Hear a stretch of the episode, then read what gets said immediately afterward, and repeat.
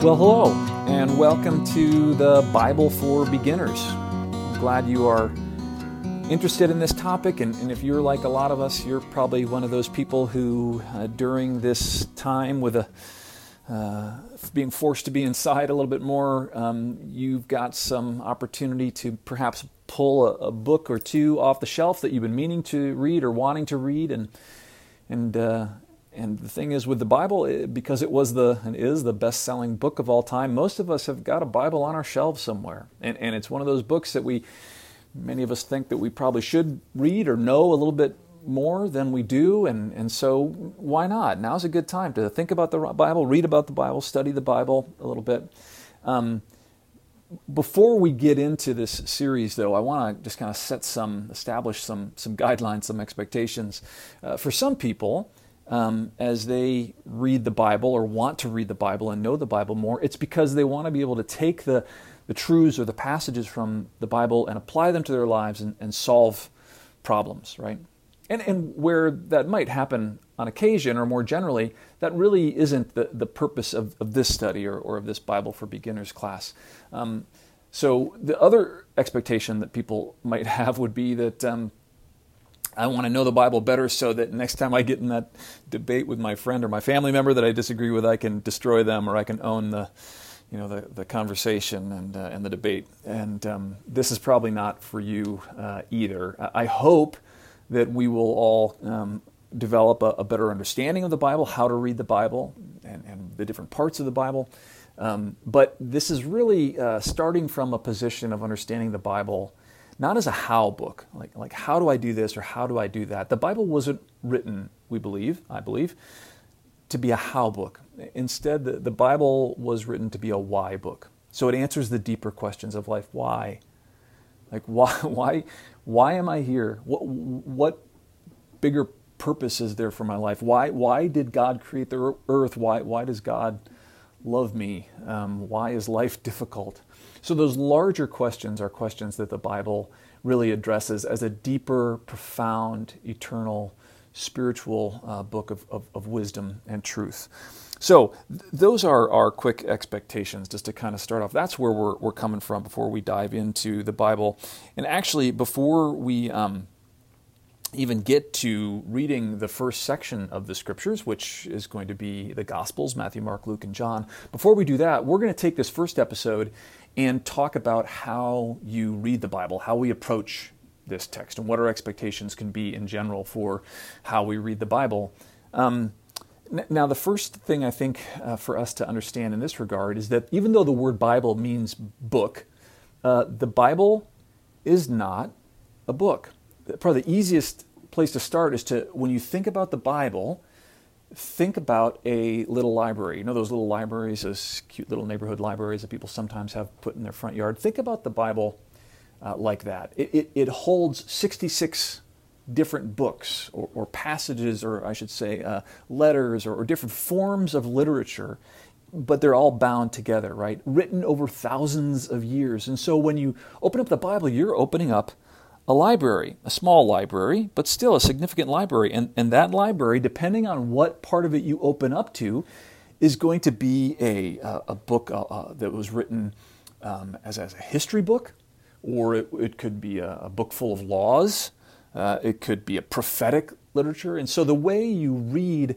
prophetic literature or poetry, like the book of Psalms, or a history book or, or a law book, right? We all know that you read those things differently. You have different expectations. You, you have different assumptions as you go into them. There's going to be more allegory. This is going to be a little more literal. Or, or if, if you're reading an epic, you know there's going to be grand stories and, and, and large swaths, pictures that are going to be drawn that aren't maybe necessarily made to be, to be taken or interpreted literally, but they, they're conveying an idea. Um, so First of all, we need to know that when we talk about the Bible, we're talking about a library, not a book. And it is a library filled with all sorts of, of genres of, of, interesting types. Um, and, and like I said, we're going to get into the, the, the epistles, which are, uh, I'm sorry, not the epistles. The first we're going to talk about next week is, uh, is the, the Gospels, the Matthew, Mark, Luke, and John. Um, but uh, that's just one of the many kinds of literature that you find in the Bible, okay? So the Bible is a library. Let's start there. And, and, and, so, in order to understand this library and to dive into it, and any piece of literature that you read, um, we need to talk about interpretation. How do you interpret this text? And the word that we use when we read the Bible, uh, and that you read other, other texts as well, is, uh, is hermeneutics. So, what is hermeneutics? Hermeneutics is a big word um, that really originates from, comes from the word Hermes, and some of you probably have heard of Hermes before, and the, um, the Roman equivalent is, um, uh, who's, who's the Roman equivalent? The, the god that brings the, um, the message from the gods to the, the humans. Anyways, it'll come to me. But um, in, the, in the Greek, it's Hermes, right? The, the winged messenger. And it's the idea of the this in between. You've got the truth of the gods, and you've got then the humans that get the message. But the, it's the translation, it's the interpretation of the word from the gods, right? Mercury is it Mercury? Anyways, um, so the interpretation of the scriptures is important to apply hermeneutics, right? The study of hermeneutics. But before we even get there, some people would say, you know, should you even be um, interpreting the Bible? Shouldn't you just read the Bible and apply what it says to your life, and, and that's it? You don't you don't mess with the Bible. It's the holy Word of God, um, and and you just you just apply it. That's all. Well, um, no, actually. Uh, my answer to that is no, that, that's not how you do it. That's not how the scriptures were intended to be read. In fact, the Bible interprets itself. And, and if you read the different characters in the Bible, and, and they refer to scripture, um, and they refer to the things that God says, there's an understanding that there is an interpretation that has to take place, right? One of the, one of the passages that I um, often turn to is, is the. Um, the, the passage from um, Luke chapter 10. Luke chapter 10, verses 25 and 26. Um, there's this great interaction between Jesus and a teacher of the law. Now, this young teacher of the law finds Jesus, who we believe is, is God incarnate, right? The God, our, our God that, uh, that came to us in Christ.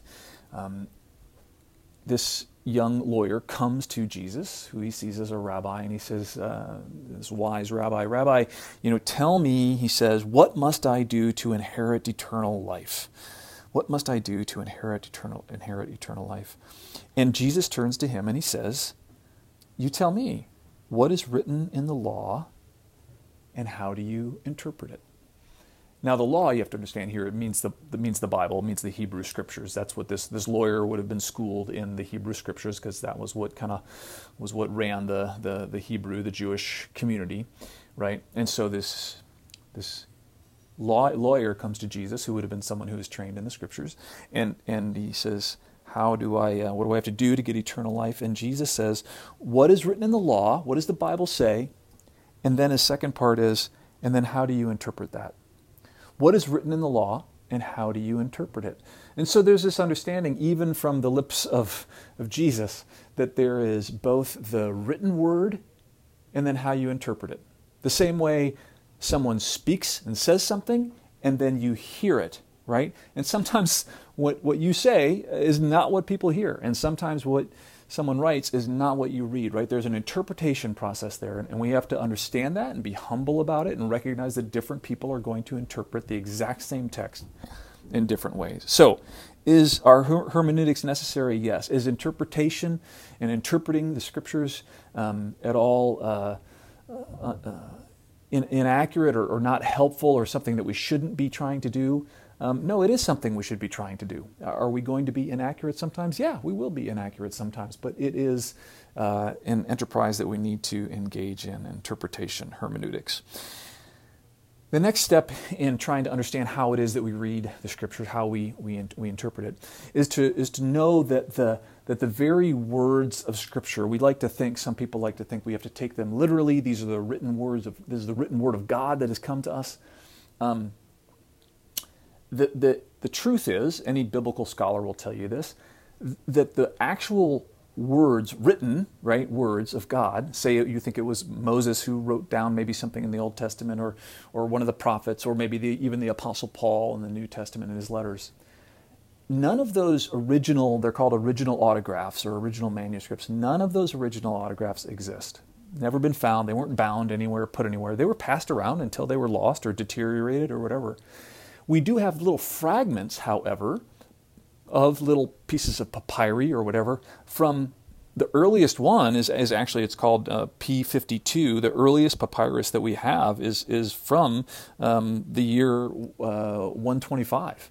Um, so that's a piece of paper that was a copy of a copy of a copy found from the year 125.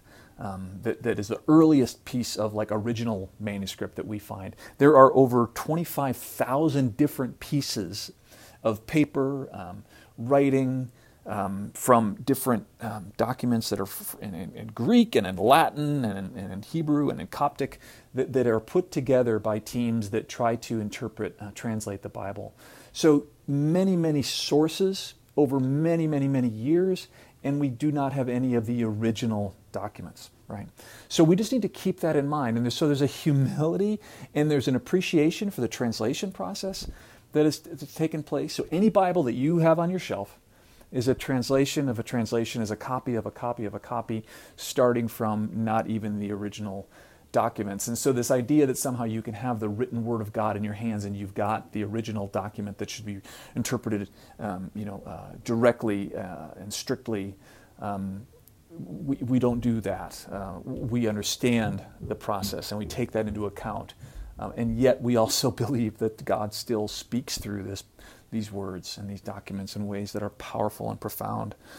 The first group of, of uh, the first time all of the books that we call uh, the, the canon that were recognized as being authoritative as books of the Bible, the first one of those that would have been really even put together, right, because writing was a, quite a process, um, would have been what was called the, the, the Latin Vulgate, uh, written by Jerome uh, commissioned by the Pope at the time, and that was in the year 400. That would have been about the first time in the year 400 that something that looked like today's Bible actually existed bound together. Very rare copies of that. As, uh, as that was translated, some of the first earliest English translations were like you might have heard of the, the Wycliffe translation or the, or the Tyndale translation. Um, as you know, different peoples in different parts of the world became more literate and, and the Christian scriptures went there. It was translated in other languages and in other ways. What we typically hear about, what I typically have heard about, because I'm a white guy who grew up in the United States, was more the Anglo and English uh, translation uh, process.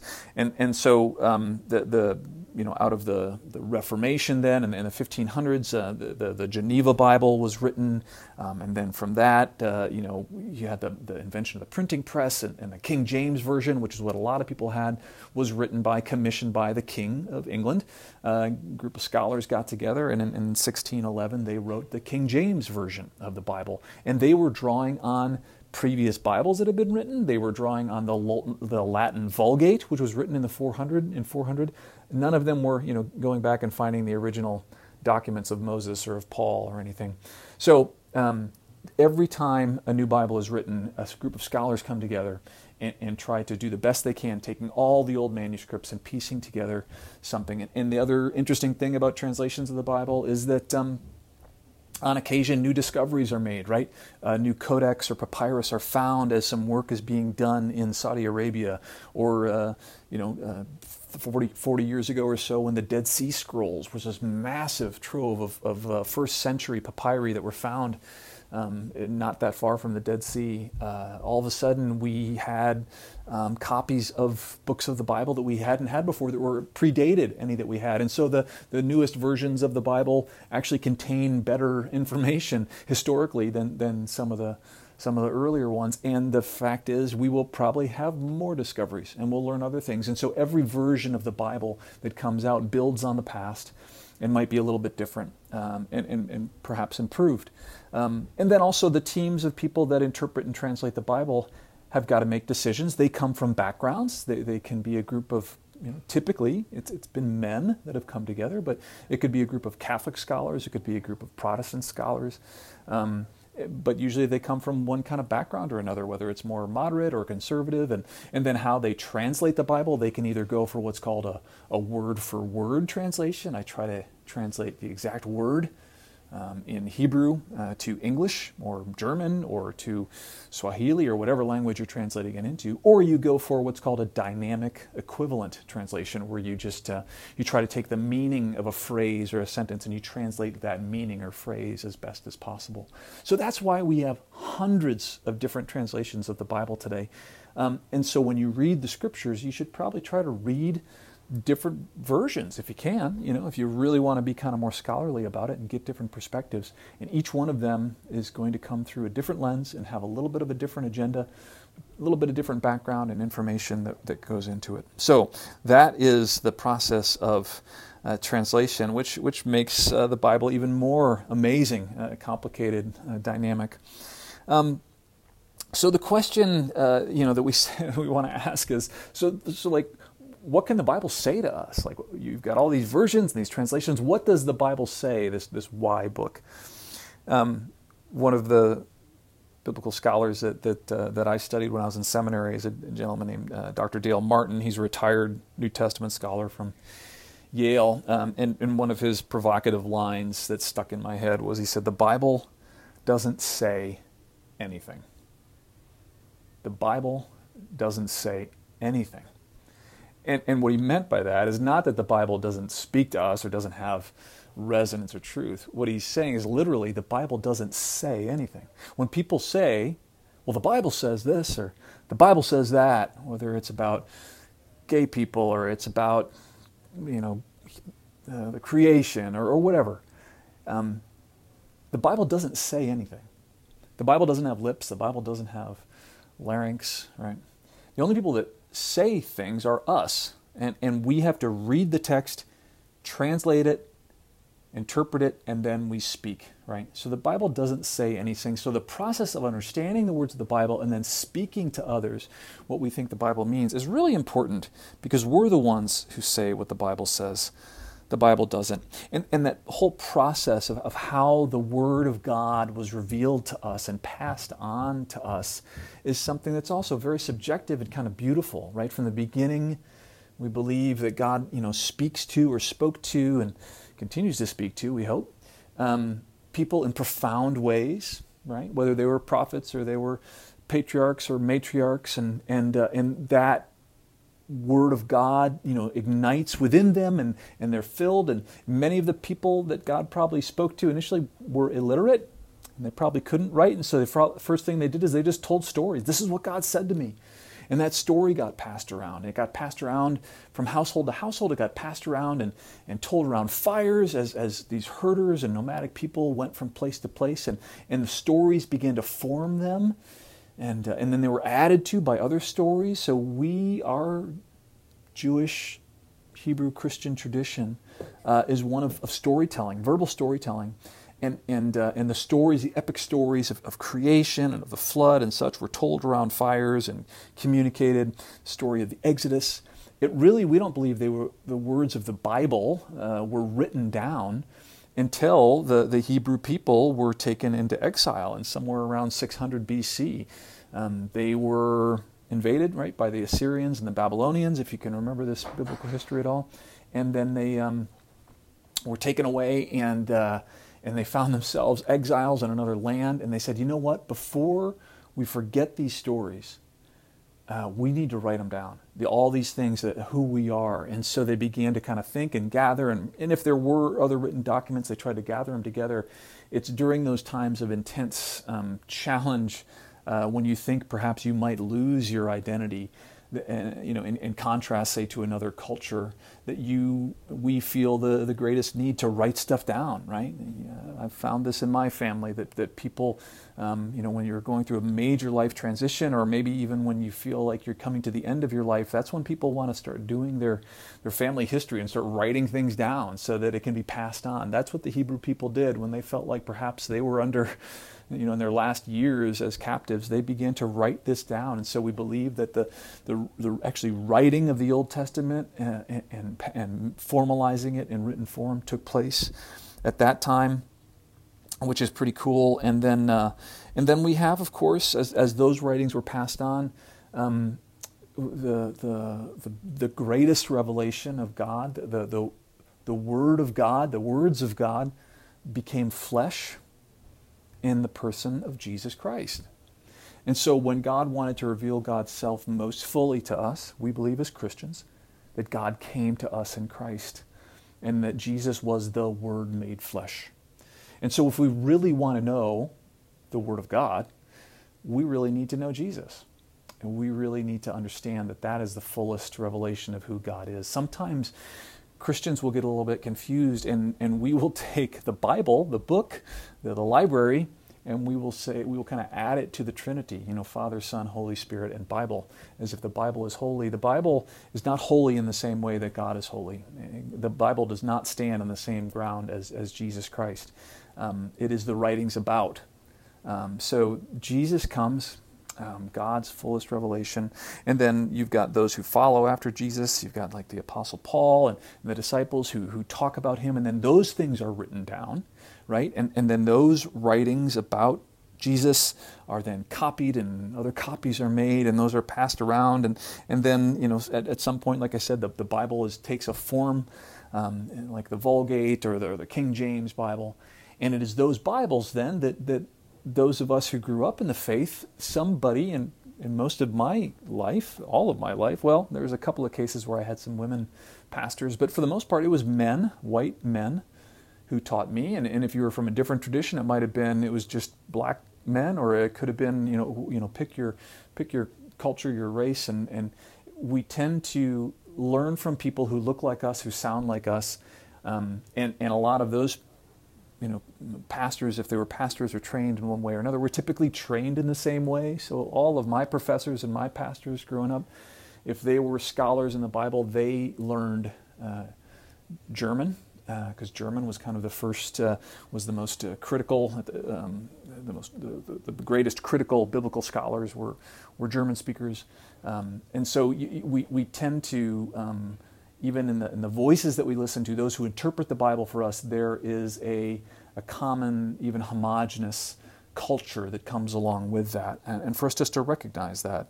And so by the time we sit down and we open our Bible, and we begin to read, it has been formed and passed on and translated, and this revelation has taken all sorts of ways. And so, as we read the Bible, we want to do it humbly and in recognition of this process, to recognize what has shaped this word that we're reading, these words that we're reading, and what has shaped us and all of the influences.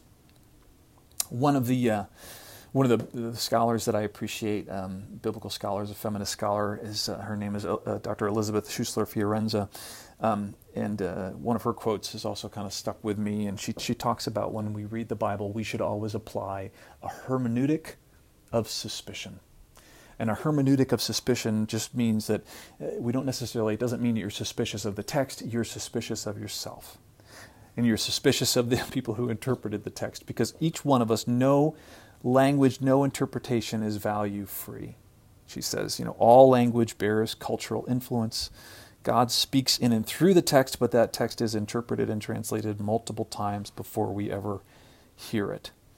And in what way does the reading, their interpretation, benefit one person over another or highlight one voice over another? And so that, that uh, hermeneutic of suspicion, I think, is a, is a good one. We need to be suspicious of ourselves and be humble. Be humble. Um, finally, I want to talk about a couple of, of your words that perhaps you've heard about how it is that we draw the real meaning out of Scripture. How do you get the true meaning from Scripture?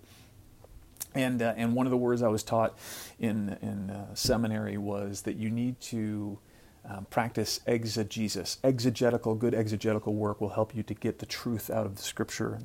The word exegesis it comes from the, the Greek and it means guidance, like drawing the guidance, drawing the truth out of something. Ex means out of.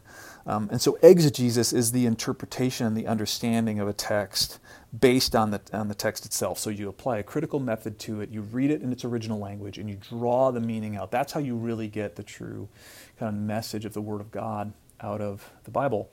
Um, and then, of course, those of us who can't read Hebrew and Greek, we've got to rely on others who can do that. The problem with exegesis is it's supposed to be a, an objective way to draw the truth out of the Bible. But I think all of us agree, uh, would agree that, that there's no objective reading, right? Any time that you read a book or even you study a book in its original language, you are still bringing your wisdom, your experience into that, and then you are bringing, you know, reading through that the the, the cultural experiences that you've been through, as well as the cultural experiences and, and, the perspective of the person who, who wrote that down and who interpreted that and who brought, brought about the various translations of the text that you're reading. And so, what we were told not to do in, in seminary was don't, don't perform eisegesis, don't read your own self, don't read your own interpretation into the text. Isa means into, exa is out of but I remember even when I was in seminary thinking, well, don't we all perform eisegesis as we seek to perform exegesis? Aren't, aren't we all reading ourselves into the text as we try to draw God's word out of it? So I think, once again, uh, even these critical terms, even these technical terms that we try to use, hermeneutics and exegesis, we need to realize the human element, the subjective element uh, of it all, and again, to recognize that God still works through it. That doesn't exclude God God is included in that whole beautiful, messy translative process. So, is it worth it? Is it worth uh, reading the Bible uh, and trying to use it as a guide for our faith, authoritative, right, in our faith? And I would say absolutely. Absolutely. Is it easy? No. Uh, can it be a dangerous book? Yes. If it's misinterpreted, the, the Bible has been very dangerous. It has done things and perpetuated wrongs and perspectives that have alienated and even killed groups of people, genders of people. Um, so it can be a dangerous text. That's why we got to read it humbly, right? But it, we do need to, to read it. Um, the same way I would say that family, right? Fa- family can be difficult. Uh, some of the most important people in your life that you're committed to, staying committed to and engaged at a deep and beautiful and personal way that changes you. That's hard work. Is family easy? No. Is it worth it? Yes. Okay. Is being in love easy? Is it uh, no? Is it complicated? Yes. Is it worth it? Yeah, I think it is. So the same way with reading something like the, the Bible. Um, Richard Rohr puts it this way. He's one of my favorite Catholic scholars, and he says uh, these inspired writings of the Jewish and Christian people over thousands of years have been chosen by us to be normative. Right? It's over not just when they were written, but successive, smart, humble, good men and women for thousands of years have said, "Yep, no, this these texts contain wisdom in a way that is profound and different, and, and we need to." Uh, recognize that. And so it has been seen over tradition and over generations for, for these texts to be instrumental and normative. They give us, Rohr says, a touchstone for what we believe. They set a trajectory that we can build on. And if you don't have that, the field is so wide open that you have no home base. Scripture is our home base. So we start there. If, if you don't if you don't remember anything else or nothing else sticks out to you from this first of our Bible for beginners uh, in hermeneutics and interpretation, um, let, let me give you just four, four C's that you should hold on to. If you read the Bible and you want to do it well and, and, and, and, uh, and get the most out of it, I think you've got to remember these four C's, right? And the, and the first would be context. What is the context? You're reading a, a piece of literature what context does it fit in? Is it poetry? What are the passages that come just before it? What are the passages that come just after it? Understand this. Don't just grab a passage out of the Bible and say, this is what, you know, I'm going to apply this to my life. I mean, sometimes it's fun to open the Bible and, and read and go, wow, that passage really spoke to me. I think that's beautiful. But in general, that's not the way the Bible is to be read. We want to understand its literary context. And then the second C would be culture, understand the culture that it's written in at what time, and just because uh, Scripture might say women should be silent in church, um, is, is that uh, descriptive or is that prescriptive? Is that just saying what that culture practiced 2,000 years ago, or is that God saying women should never speak in church today? So you, you need to understand the, the culture of the time, plus your own culture and, and how you've been enculturated, right? So context, culture, and then the next thing I'd say is, is Christ remember that all things that we read in the Bible should fit through the fullest revelation of God's word to us in Christ. So if you're reading something in the Bible that seems out of line with Christ's teachings or who Christ revealed God to be, then I think it's okay to question it. Right? We're Christians, and Christ is the fullest revelation of God. And so um, you've got context, you've got culture, you've got Christ, and then finally you've got community. Um, The Bible is not a book to just read on our own in, in, a, in a closet by ourselves. It's something you want to read in dialogue with others. You want to hear others' opinions. You want to do it in community and, and listen to the wisdom that comes from different perspectives. Context, culture, Christ, and community. That's it, friends. That's our first episode of the Bible for Beginners. A little bit of hermeneutics for us all. I hope uh, I hope that was helpful. I look forward to uh, to talking with you again next time as we dive into the Gospels. All right. Take care.